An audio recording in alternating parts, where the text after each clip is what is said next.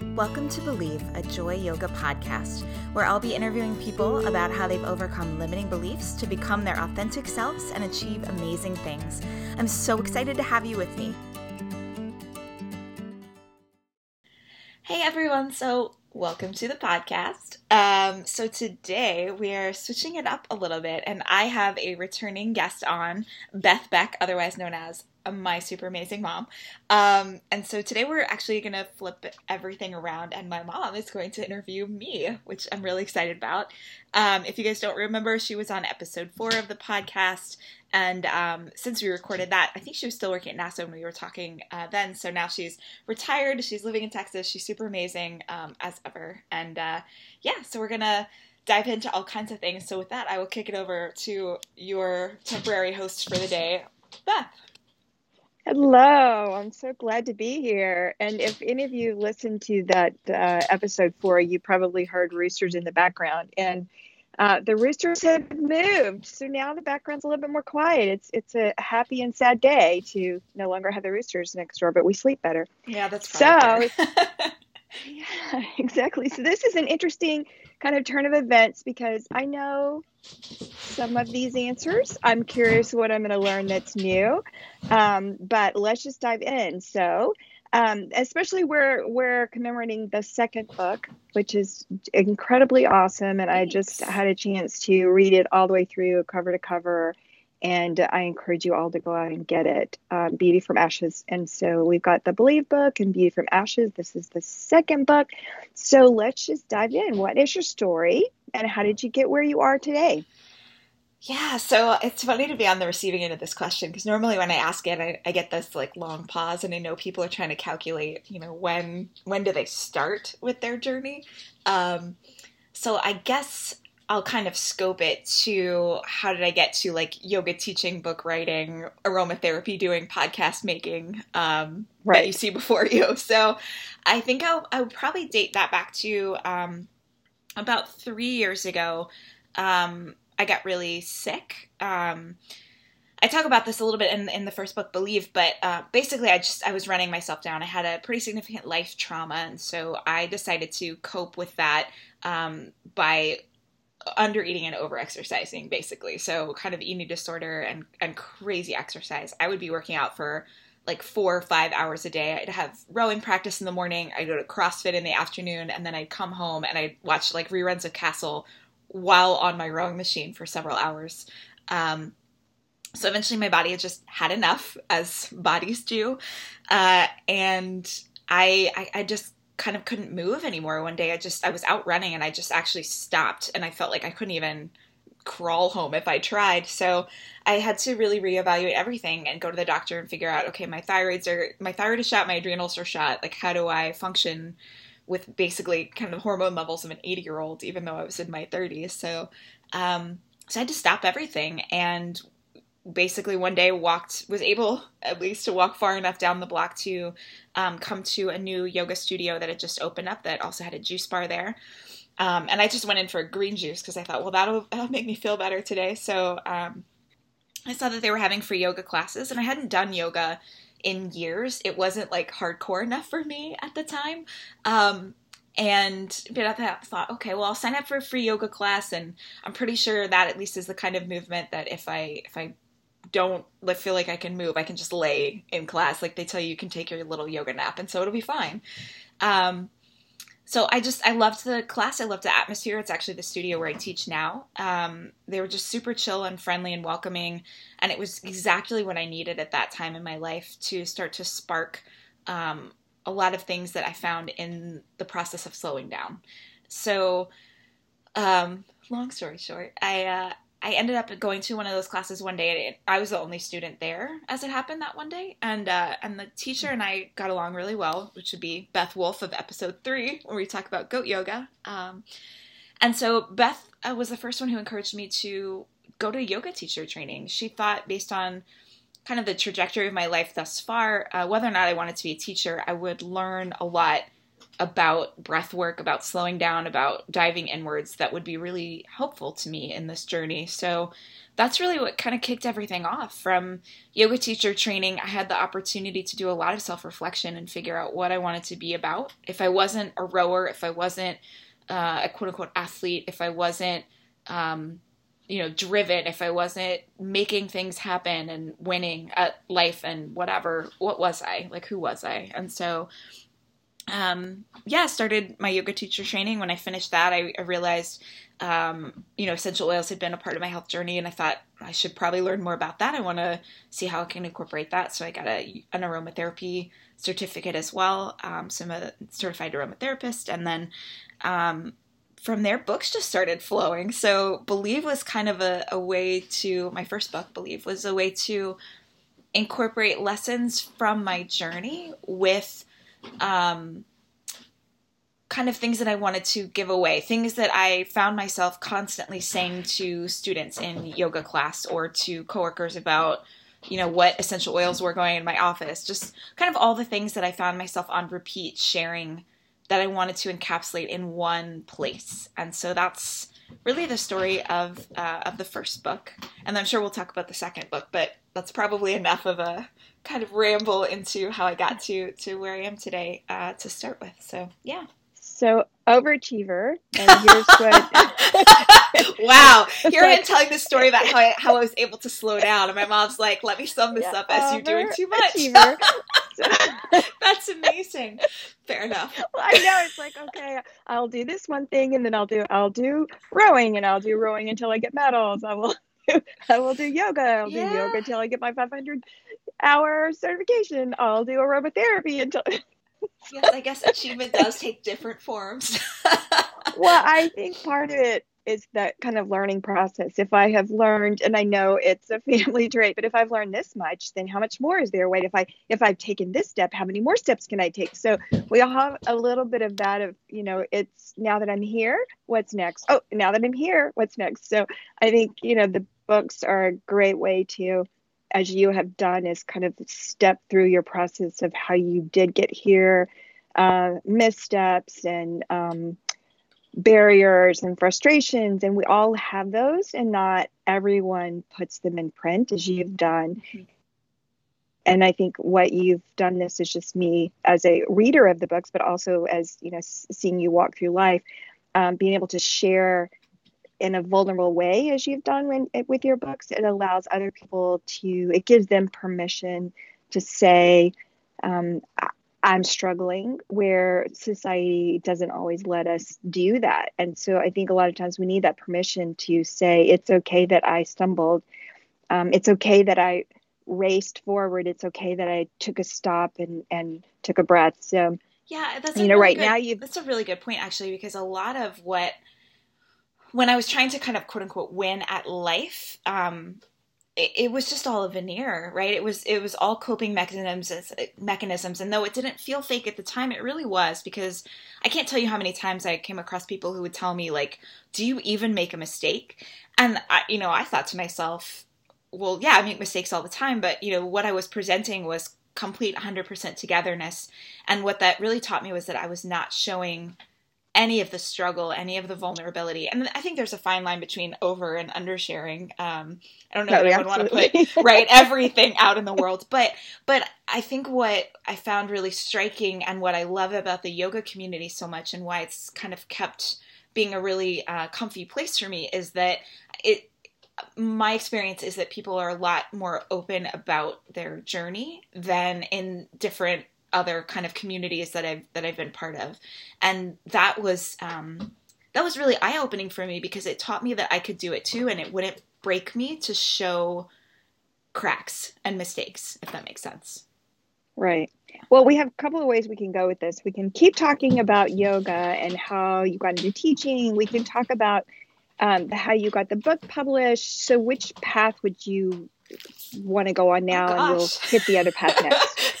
Pick your poison. You're kind of talking um, about yoga and teaching. Should we continue to kind of pursue that and how you, you know, what drew you? You a teacher uh, pulled teaching out of you, and then yeah. How, how did how does how does that flow? Yeah, you're right. I mean, the one flows really into the other. I guess you can uh, just going into the teaching a little bit. Um, as I mentioned, uh, Beth, and then a series of other people uh, started to tell me that I should take a yoga teacher training, and it's one of those things where. Um, know I feel like God just kind of like keeps giving you like hints or knocks on your door until you're finally like, okay, okay, okay, I get it. By the way, I'm really sorry. Right. My cats are having like all three of them are playing right now, so there's craziness in the background. I don't, I don't even know what's happening. Anyway, um, but yeah, so it was kind of like, I don't know, the fifth or sixth person. By that time, I was like, okay, I get it. You know, like I will look into a teacher training.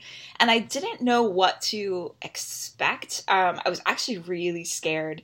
And the first night when we're doing all these like kind of sharing things, and I was just like, I don't know that I belong here. You know, this didn't, it, it was really, um, I don't know, trying new things is scary. And this was way out of my comfort zone. What was fascinating for me was the more I got into it, the more I was astonished at how it kind of fit my skill set in a way that nothing else had. Um, you know, I have Can you explain job. that a little bit? Yeah, what, yeah. What so I, like, I have my day job in the government. I, I talk a lot. I solve a lot of problems for a living. Basically, that's kind of my my job. And so, um, so that fits some of my skill sets, right? As a communicator and as someone who's I, I, think really empathetic and trying to get to the heart of issues um, and resolve stuff. Um, I think I have a, a, lot of clarity that I that I tend to bring to things like that. But that's only kind of a piece of it, and that was um, and is though I love my job, my day job. um, it's it's really draining. It's really exhausting. So it, it, was kind of like a little bit of what I love, but not the whole picture. Um, things like you know rowing or even singing um, you know, like my lost college album that I made. Like there's all different things that I've done in my life that have little pieces of things that feel like me. Um, but teaching yoga, or at least in the training as I was sort of finding my voice, it was the first time it felt like completely me. Um, there was something about the connection with other people where it was giving, but it was also learning. Um, so it didn't just feel like giving 100% away and then I was drained. It felt like getting back as well somehow. Um, it felt like safe space. It felt like teaching people to slow down, which by virtue of that helped me to continue to slow down. Uh, I got to combine music. Like I love making fun and funky playlists. Uh, I get to, you know, in some of my classes, add aromatherapy in, which is a huge part of my healing journey. I get to share lessons, learn things from other people. Um, I don't know, it's just like everything I love somehow encapsulated in this little bubble that I get to do when I when I teach and so it's so much more than just movement or exercise for me. It's um it's it just feels like authentic connection with other people. It's the kind of kind of thing that I've just always craved and and I think mistakenly found in other random places like trying to just put that in other people to fill me up and somehow this is being filled up but not because I need other people, but somehow because I am enough and they're enough and we're meeting in a place of everyone being enough. And then there's also yoga. So I don't know if that made any sense. Well, here's, here's what I heard. Um, and it's an interesting kind of revelation to me as your mom. But um, I think of uh, your job is problem solving. Yeah. And so you, people bring you problems and you solve them. And so there's that part that's exhausting that there's an expectation that there's a resolution for everything. So that can be, uh, I would think, very exhausting at some point. That I think back to when you were in high school and rowing, and your coach said to me about your um, your quad boat that you were the encourager and that you you kept everyone going all of the time and so that also i think back to your office that's if you're keeping things going and keeping everyone moving and encourage everyone forward then to, toward a problem solving um, and resolution then that is exhausting mm-hmm. and then the, the yoga is enab- enabling you to encourage and pull people but you don't have to solve so i'm wondering if that is that piece that's such a release that you get to express and you've got your artistic because you pull together all the all the artistic things that you care about and, and music and um, and movement and all those things but it, you you don't you're not required to resolve anything. And so there may be that refreshing um, helping people get to a place where they need to be and it's not your responsibility. Yeah, You know what I exactly. mean? Yeah, everyone in a, in a yoga class, everyone's responsible for their own journey, and so I get to reflect some of mine, um, things that I've learned, ways that they can dive inwards, and and they have a guide for that. Because diving inwards, let's be real, if you're not used to going in and looking at your stuff, it can be really dark and scary in there. You know, like all of a sudden Mhm. there's you know stuff that you haven't dealt with from your past or things that you're just you know like coping with in other ways. And when you get to the heart of the issue. There there's just there can be messes in there. So people carry that Mhm. around with them. And in a class i'm not responsible for that mess. I'm just i'm responsible for my own mess and giving a little bit of light into how other people can deal with their own. Um, Mhm. because I think one of my one of my favorite parts of yoga is that it's such an allegory for life in that you find a difficult posture, you're asked to stay in it, you feel heat and burn and build and you think I cannot do this, but you do it anyway. And then when you come out of it there's this sweet relief and there is even though that's a, a little microcosm of the macrocosm as it were, um, that taught me so much about how like the kind of tried and true like I can do hard things, but but like I can be uncomfortable, and then there can be healing out of that too. Um, and so it just showed me, it showed me a different way to look at the trials and tribulations of life, and and then there's Mhm. also something you know scientifically shown too about movement as healing as well for the body. So if you're able to sit in a place where your body's flushing out toxins, your heart and mind are flushing out this like similar kind of more ethereal toxins. You're moving through that stuff, and so, um, so yeah, so by by doing that, by putting people in that place where they can kind of process things, I'm able to encourage them. I'm able to be there with them, but I'm not responsible for them in that. They're responsible for their own journey. I'm responsible for mine, and where they intersect, we can have a really beautiful experience. And I just um, yeah, I just I love having conversations with people in and after class. I love the connections that I've made. Um, there's just a really there's something really beautiful about that, and so yeah, sometimes I'm tired after teaching, you know, however many classes a week, but it's a different kind of tired. It's like a satisfied tired, and so it's just kept me coming back. It's kept me wanting to know more, um, which is as you said, why you know I went for my 500 hour training to be an advanced teacher, um, not just because I wanted to learn more postures. I just wanted to learn more techniques, more more ways of experiencing language. I wanted to learn from others so that I could grow more, and then I could share out of that growth. Um, and it's been a really it's been a really cool experience. So yeah. So speaking of poses that release toxins, what what are your favorite yoga poses and your least favorite? Where do you release your most toxins? Oh my gosh, that's so funny. Um, so for for people who are not in the yoga world, I'll try and describe this and not just use a name, so you're not like, "What are you talking about, woman?" But um, it's it's actually funny. My it, they change all the time.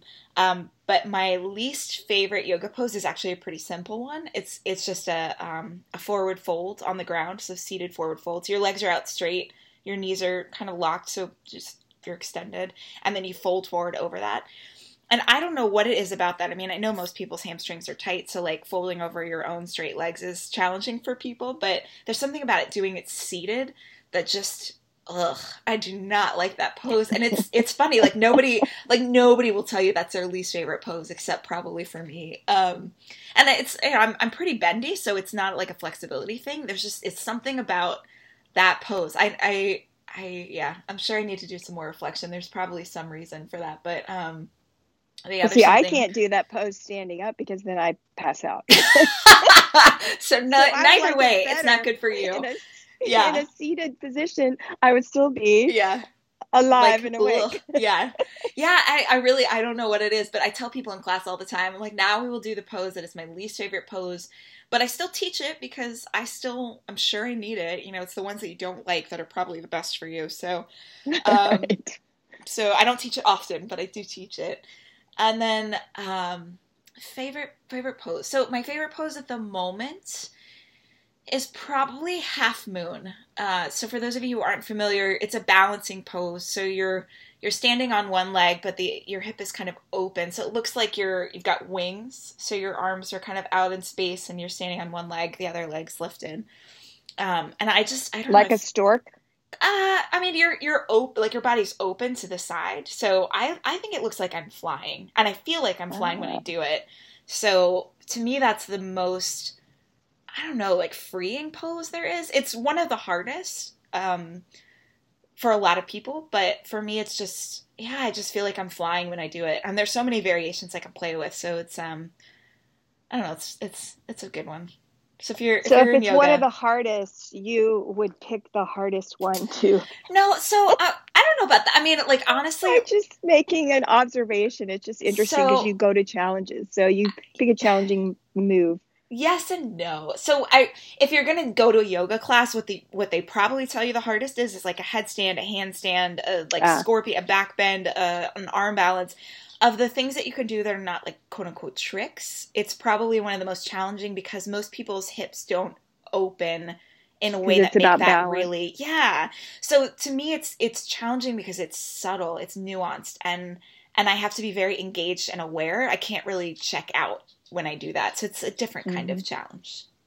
Interesting. Yeah. So let's talk about aromatherapy. Okay. Um, what does that mean to you, and and how did you kind of? I mean, you've mentioned it a little bit, but kind of talk about how you fell in love with aromatherapy. I love that. Um, so I uh, was have always been interested in wellness generally. Um, I've kind of like followed all the latest health trends and fads throughout my life, trying to you know find whatever might work for me. Um, but as I mentioned, you know, the start of the podcast, when my health kind of took a nosedive, um, I didn't really know what to do. So I went to find a, a naturopathic medicine um, or functional medicine doctor, rather. And so we looked at, um, you know, kind of all the thyroid panels and adrenal panels that your traditional MD generally won't run. Uh, they stick with the just the usual. Oh, your thyroid's fine. Well, no, I'm actually really sick. So could you check like all the levels? So all that to say, I was really exploring alternative ways to heal myself because otherwise the doctors were like, you should be fine, but I wasn't fine. Um, so I- had heard about essential oils. Um, I think this was right around the time they started becoming really popular at like Whole Foods, and I had gotten a couple from like the grocery store and stuff, but they didn't really do anything, so I wasn't sure what the hype was all about. And a friend of mine who uh, went to the gym with me, Soraya Goddard, who's been a, a guest a couple of times on the podcast, was doing um, an intro class in essential oils, and I was like, "Cool, I know nothing about them, so like teach me." Um, so I went, and uh, there was me, her, and one of our other friends, and we were just having snacks and talking, and we got to smell different oils and make stuff. And um, I took a blend home that was lavender and copaiba, um, two essential oils together, in a little roller bottle. So I rolled it on my arms and on my feet every night to go to bed, and I slept like I had never slept before. I was so psyched then. And so when I ran out of that, I went to Sarai and I was like, okay, how do I get these? So that was kind of my first experience with essential oils, was just seeing a big shift. Um, not just physically, but uh, but emotionally mentally. And I I didn't understand how like a little plant in a bottle could do that. And so I just wanted to learn more because, you know, as you said with our family, it's always like, what else is there? So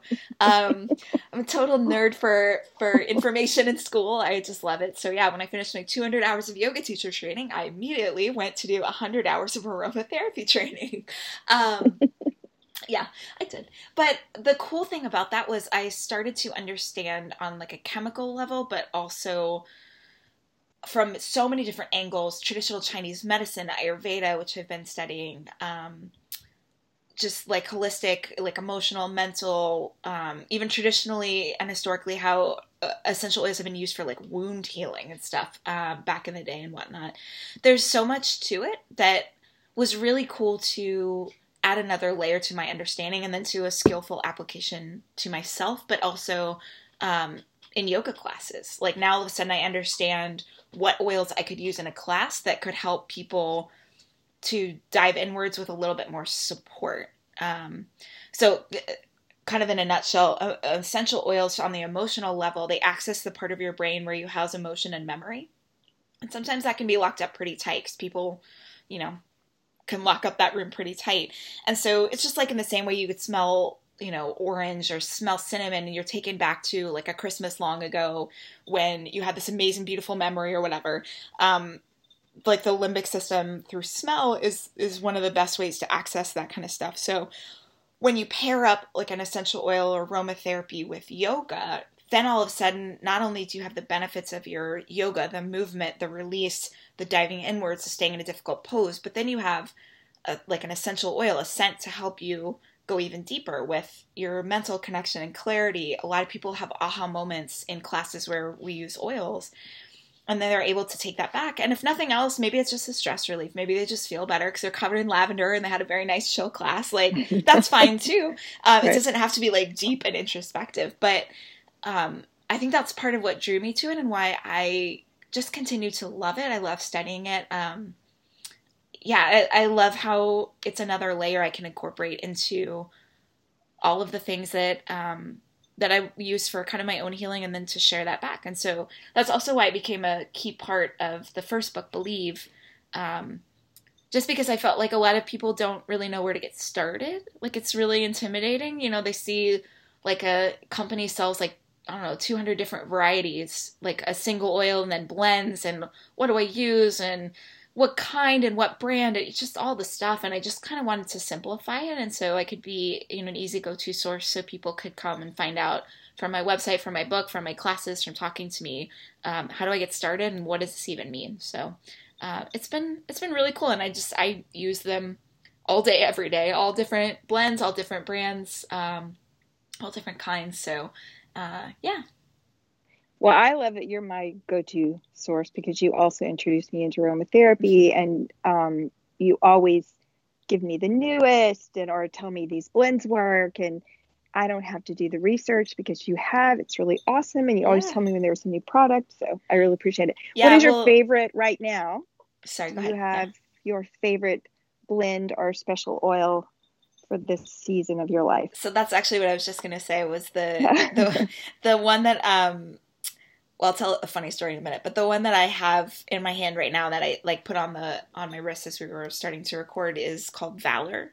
Um, it's mm. a it's a blend. It's one of my favorites that um, the brand I use most often called Young Living has, um, and so it has black spruce, blue tansy, frankincense, geranium. There's a couple other things. So, um, so it's this beautiful like deep blue color, which is oh, it's already just like colors are fun. But um, but frankincense and geranium and blue tansy in particular are really incredibly soothing. So this one is named Valor because it's called basically courage in a bottle.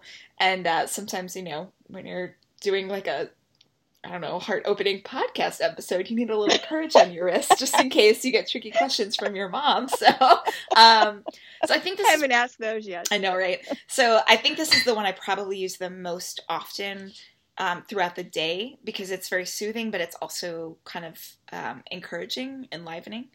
Um, but I also have a bunch that I use like every morning, In I put some on my wrist. I put some um, some of the ones that are good for internal use in a wellness drink that I take. So I use them throughout the day, but probably this this little Valor guy is one of my all time favorites. Well, I have to say, when you introduced me to Thieves, because Thieves is now my go to source whenever uh, I even think I'm going to be sick, I drop a little uh, put a little drop under my tongue, which at first I couldn't believe that I ever it's very to let you. Yeah, it's very sharp. But, For those of you who don't know, Thieves is a it's a blend of cinnamon, clove, lemon, eucalyptus, and rosemary. And so when you take it neat like that, um, it's very it's potent. potent. but yes, but it is it's a great blend to support your immune system. All of those are are really good for immune support. So uh, yeah, I take that a lot when I feel like I'm kind of under the weather or might be getting there, right. it's it's a great way to help you boost your your immunity. Yeah, that's a good one. Awesome. Yeah. All right. Well, you've touched on your health um, several times, so this yeah. may have been a question we should have done earlier. But let's just talk about some of the struggles with your health, and can you talk about that a bit, and you know where you were, and and kind of where you are. Yeah, I mean it's a constant journey, and I think one of the hardest things for me was gosh, it's just the mistakes that you make along the way, you know? So, um, So I have been dealing with health stuff for the last three years, as I mentioned, and while it's it's definitely gotten better over time, I've had a lot of ups and downs. Um, so one of the biggest lessons for me in the last year was, I would say, I don't know, maybe seven or eight months ago now, so sometime early spring um, of last year, I felt better than I ever had. I felt like I finally am gotten back to quote unquote normal. You know, like thyroid levels looked really good on all of the panels that we did. I was able to go out for runs. I could teach yoga. I felt fine. I felt strong. I was very excited about life. I was doing lots of events and book signings and all kinds of things. And um, I and then I pushed it.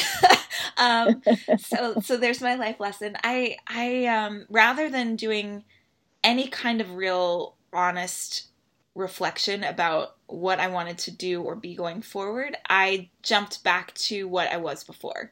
So I immediately thought I want to I want to get back to rowing. Now that I'm better, I'll go row again. And I, like this is not a knock on competitive rowing. I love rowing so so so much and it's been an amazing part of my life, but I I did not need to do that. Um so within just a few months of trying to go right back into early morning practices and my day job and teaching yoga competitions, I went straight to Masters Nationals in San Francisco.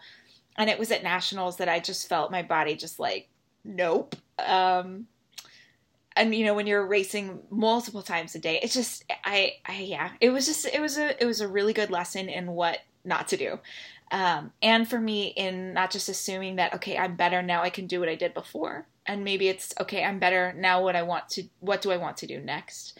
So I'm still really honestly recovering from that. I have um, more days full of fatigue than I would like.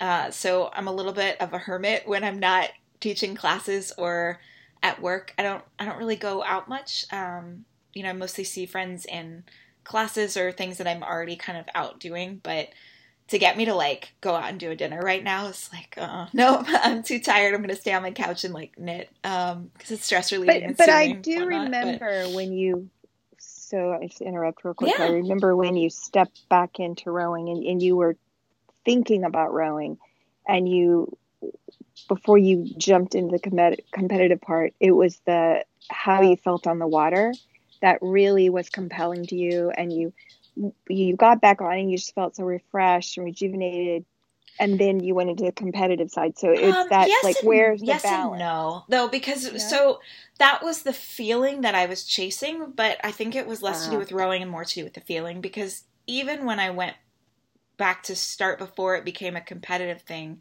it's early morning practices and it's it's a level of physicality that my body just couldn't handle. Got it. So I was more aware and I'm very proud of myself for knowing this time when to stop.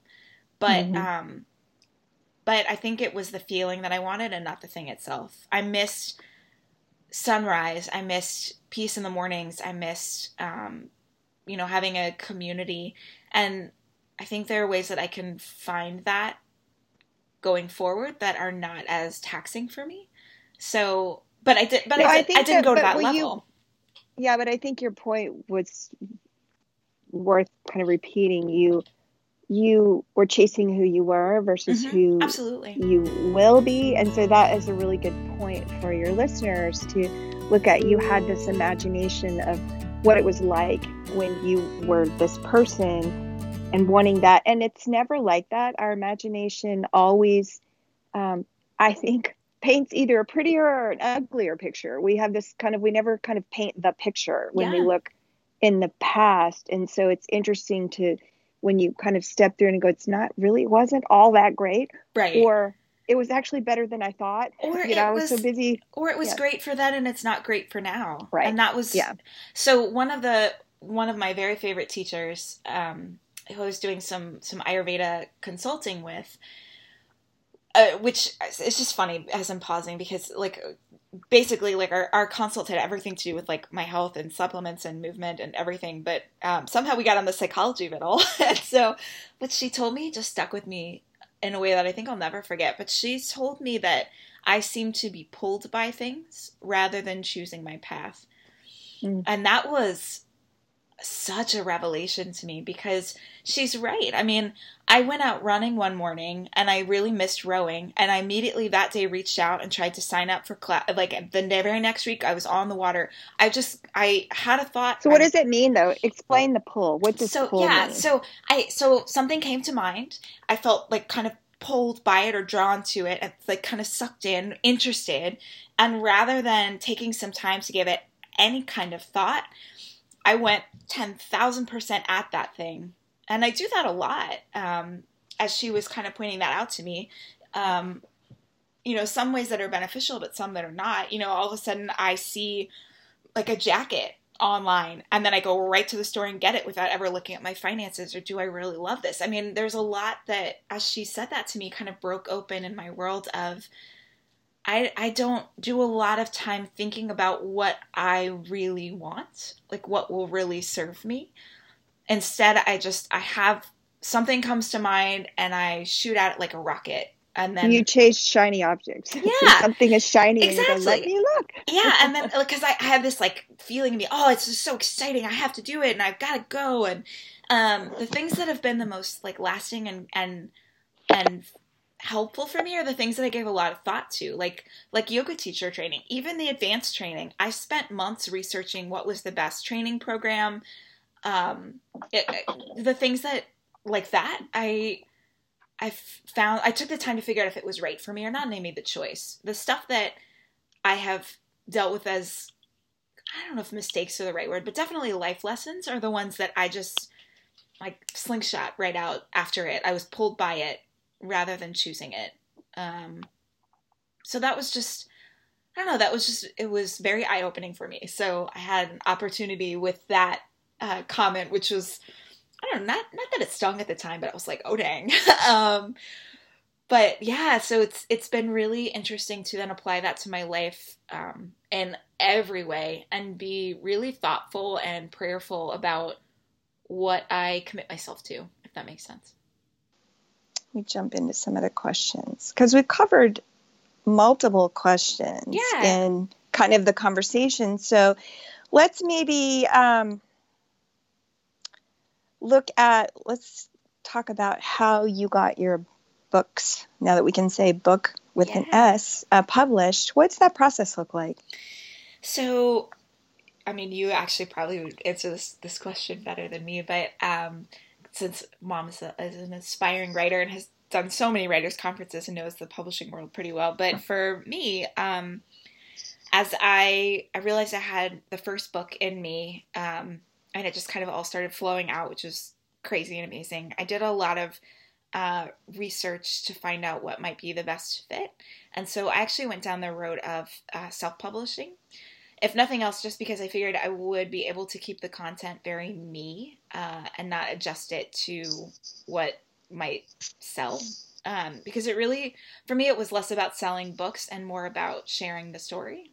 So uh, I found a really amazing publisher, Balboa Press, and uh, they're a division of Hay House. And so they Hay House publishes a lot of uh, people like like Gabby Bernstein. I think they did Kathryn Budig's yoga book. So I went for people who had similar themes. And then um, Hay House had a, a self-publishing wing, Balboa Press, that um, that I published with. So what was really cool about that was um, I got to be so involved in the design process.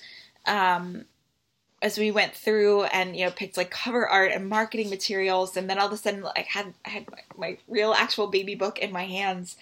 Um, it was just it was it was really it was a really unique experience and something that felt kind of like a legacy um, in a way too. That it's like there's something I can leave behind in this world that I'm proud of, uh, and I don't know why that just felt I don't know really meaningful to me. So I used them for the first book and then uh, for the second one as well which I still haven't gotten my copy of, but it's supposed to be coming today. So I'm very excited to actually like hold my own copy of my real book in my hands. Um, well, I have a copy of I know. Book, so I, I, I can't believe you it. Did. You did. Everyone has it before me. They all went to Amazon, and the publisher hadn't sent it to me before Amazon put it up. It was funny too because we finished the cover art, and then like two days later, I just happened to check, and they're like, "It's been posted on Amazon." I'm like, "Wait, what?" like I didn't know the book was ready. So surprise. Um, well, and I got the hardback before I got the paperback. So I ordered both. And so the hardback came two days before the paperback, which was interesting. So I'd already finished it by the time the paperback came in. But yeah, they're quick. I know. Yeah, so I'm uh, I am supposed to get my my copy today, which I'm very excited about, and then I have some more uh, coming because I have a few events this spring, which I'm very excited about. So um, those are still in the works, but it looks like I'll be doing at least one event in the DC area where I'll have um, both of the books and some different like aromatherapy blends for sale. So stay tuned uh, for more details on that. And then um, I I think a couple of uh, local studios will be having the books for sale there too. So I'm working that out. So lots of books coming my way so that I can pass them out. Uh, so you can That's find them awesome. in lots of places. So yeah. So, what's your advice for unpublished authors like me? I love it. My mom, the aspiring author. Well, you are. You've written like amazing books. I have lots of books. None of them are published. Well, I've read them. what is your advice? Um, so I, I think that my best advice is the advice that you gave me, Mom, which was to look up authors and genres that you admire, see who publishes them, and then reach out to the publisher. Um, see if you can get any information on their on their website, and then you can um, really go from there. Do your research. For me, self publishing was something that I could. I wanted to do, but also that I could afford to do, and I think that's not the case for everyone. So, mm-hmm. um, so if you know money is a significant factor for you in self-publishing, you're like, there's no way I can afford to publish a book myself.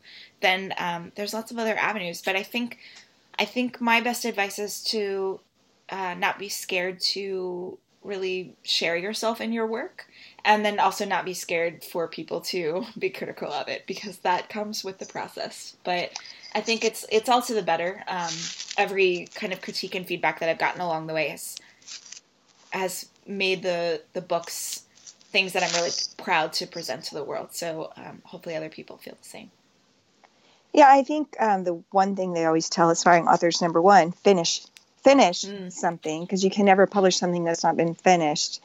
And the other thing is the follow through. The follow I've finished many things. My thing is follow through. It's just I get I get distracted by other shiny objects. So if I were you know, it's one of those, ah, I'll work on this and then I'm working on something else and then I'm working on something else. So I think for you to be able to write the book, finish books, finish them, do the follow through, reach out to publishers, go through all the process you've gone through. It's it's really um, admirable and inspiring for for other writers. And I think what you said also about being vulnerable, it's very there's something about writing that's like showing people your soul. So oh, it's yeah. very, very hard to let people like the first time you gave me your draft of the first book, Believe, and, and you and I don't know if I took like a week or there was something going on and you you assumed that it didn't go well. Oh I yeah, I was like, you must hate to read book. It. Yeah, exactly. Yeah, totally. And I loved it. I just hadn't had a chance to really dive in because I wanted to devote the time to it. So it is very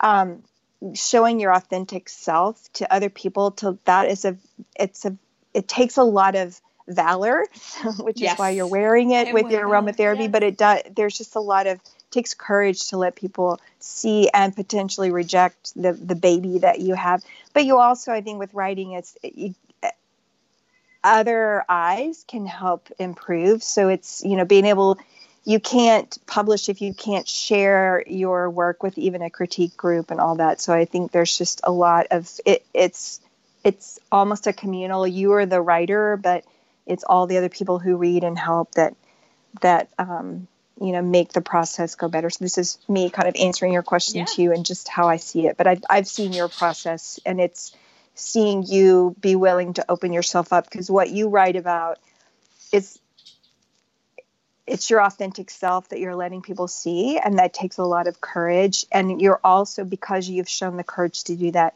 you encourage so many others to um, see number one you give them permission that it's okay to to have struggles and to you know ha-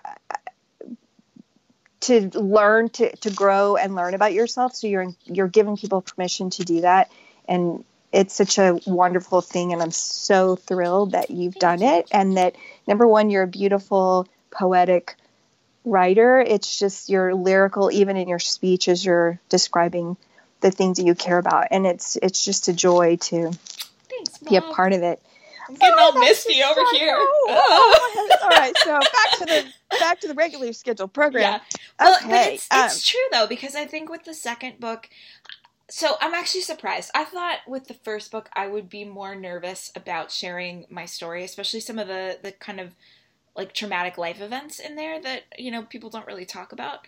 Surprisingly, it's the second book that I am more scared for people to read, and I I have been trying to put my finger on that, but I think it's because like the the whole idea of Beauty from Ashes, the second book is is about faith, and so it's about um, struggles with faith, um, kind of the the heritage that we all you know have or don't have. How you can have faith in yourself your others and in in the divine. And so there's something about sharing my faith journey that just feels like letting people have my diary. So it's really mm-hmm. um whew, yeah it's it's been um it's been an interesting experience to share that. And it's been it it kind of eases my heart a little bit every time somebody says that they don't hate it. So, um, well, I, I think the books are different, and the oh, thing oh, yeah. that I found fascinating is the first book is in dealing with your um, traumatic experiences as you've described them. Um, it, it's more of a self help book, allowing people, giving people some steps to walk through you know how, how, they feel or things they've gone through mm-hmm. and ways um, to your so the first book is it's more problem solving if i were going to yeah, you know kind totally. of sum it up the second book really is a journey of who you are and what you believe and it's not what happened to you and how you took steps this is who you are and I found it um, very insightful and very. Now, of course, you know, there's some.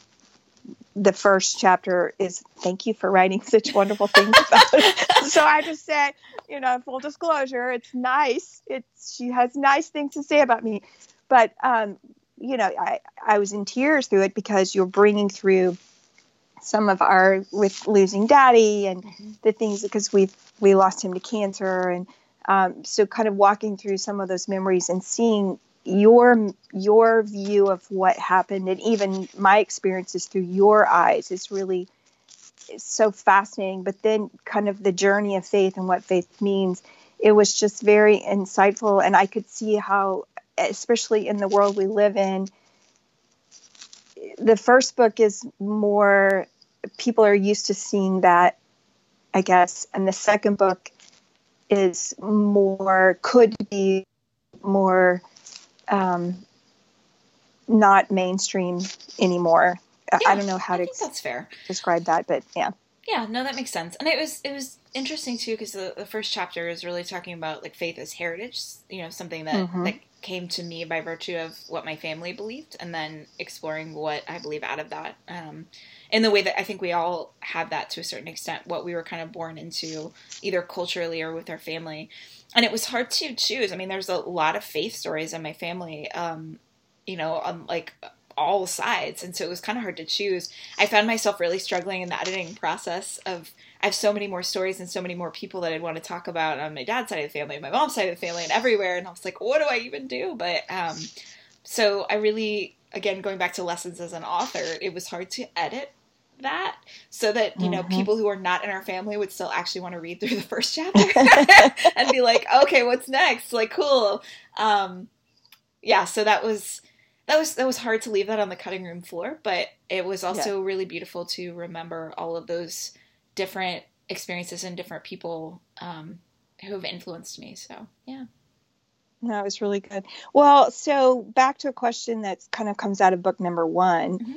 um unbelieve you know is there an area in your life where you've overcome i know we've spoken about many things but is there kind of one limiting belief about yourself that you've overcome and you want to share with the listeners yeah so this is you know fair as turnabout right that i ask everyone this question um, I, I love this question because I do feel like it's kind of a great equalizer. And so no matter how successful you, you feel like somebody is or how untouchable, it's like everyone's got stuff. Um, so my my kind of unbelief or thing that I, I tend to struggle with about myself that's not true is the one I find most commonly, which is that I'm not enough. So I think a lot of this has been why I've been so driven throughout my life to kind of win because if I can succeed or win, then I'll be loved, then I'll be enough. Mm-hmm. Um, not just for others, but I think also I treat God that way too. Which going back to the second book and faith journey, like that was a big eye opener about how do I how do I understand kind of that unconditional love outward, but also upward, but also inward for myself. Mm-hmm. So, um, yeah, that's a big one for me, and that crops up all the time. I mean, I'm I'm constantly as something new and scary pops up in my life, I'm constantly bumping up against the I'm not enough um, kind of talk that I have in, in my own head, and so um, the way that I, I deal with that is really the way that I talk about in the in the book, right? I mean, there's so many different ways when you hit unbelief like that that you can start to walk through it. In the the most immediate way that I deal with it is as I notice, like if I'm you know in the middle of work and I start getting kind of clenched up and notice that I'm believing something about myself that's not true, like that is I just take a deep breath. Um, when we're stressed, we tend to breathe up high in our chest, so I try just to breathe deep into the belly. Um, take a few moments and then go about my day. Um, I always have some kind of aromatherapy blend going on, so if I'm feeling extra crummy, I'll just switch what I have uh, depending on what I need, and and just try and keep working through it. I mean, it's it's a work in progress, and with with an unbelief like that, that's kind of like the, the big mother of, you know, everyone has variations of this, like, uh, you know, I'm not pretty, but that goes back to not enough, or I'm not, you know, it's like there's variations of not enough, but that seems like the, the core one. Um, so when well, I think it's, it's, the core with society. So yeah. it is, as you said, you're not pretty enough, you're not thin enough, you're not rich enough. It's all enough. Not, it's all yeah, variations yeah. on enough. Not so, strong enough. You're not exactly. So when it when it's kind of that like the core one like that, I think it's hard to ever eliminate something like that. But at least you can be good at noticing, as you like to say, notice the poison that you've ingested, so you know at least what to take, right? Right. Um, so I notice when I've been poisoned, and I can see if I've got an antidote handy. Awesome. So um, in wrapping this up, unless you have some other questions you'd like me to ask you. No, I'm good. I'm good. how, can people connect with you?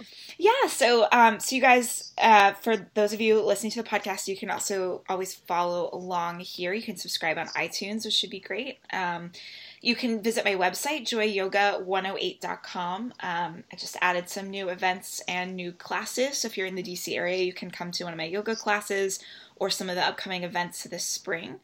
Uh, you can also find me on social media. My handle is at joyyoga108 on Facebook and Instagram, so you can connect with me that way. And if you're interested in checking out one or both books, uh, book one is called um, Believe, and then book two is called Beauty from Ashes. Uh, both of those are on Amazon, Barnes and Noble. You can also get them from my publisher, uh, Balboa Press, if you go to their website and search for my name. And then um, Believe is also for sale directly from me on my website if you'd like to get it there. Uh, once I have Beauty from Ashes, I'll be able to sell it too, but I don't have my copies yet. So, um, so for now, go to go to the one of the other guys. Um, but yeah, that's those are the best ways to find me. Um, you're welcome to reach out. Email is joyyoga108 at gmail.com. So I'm always happy to hear from you guys and really appreciate all of your um, amazing feedback so far. So yeah.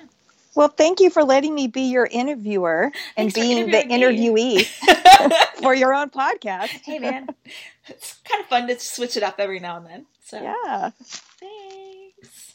Thanks for listening to the Believe podcast. To connect with me further, please visit my website at joyyoga108.com. See you next time.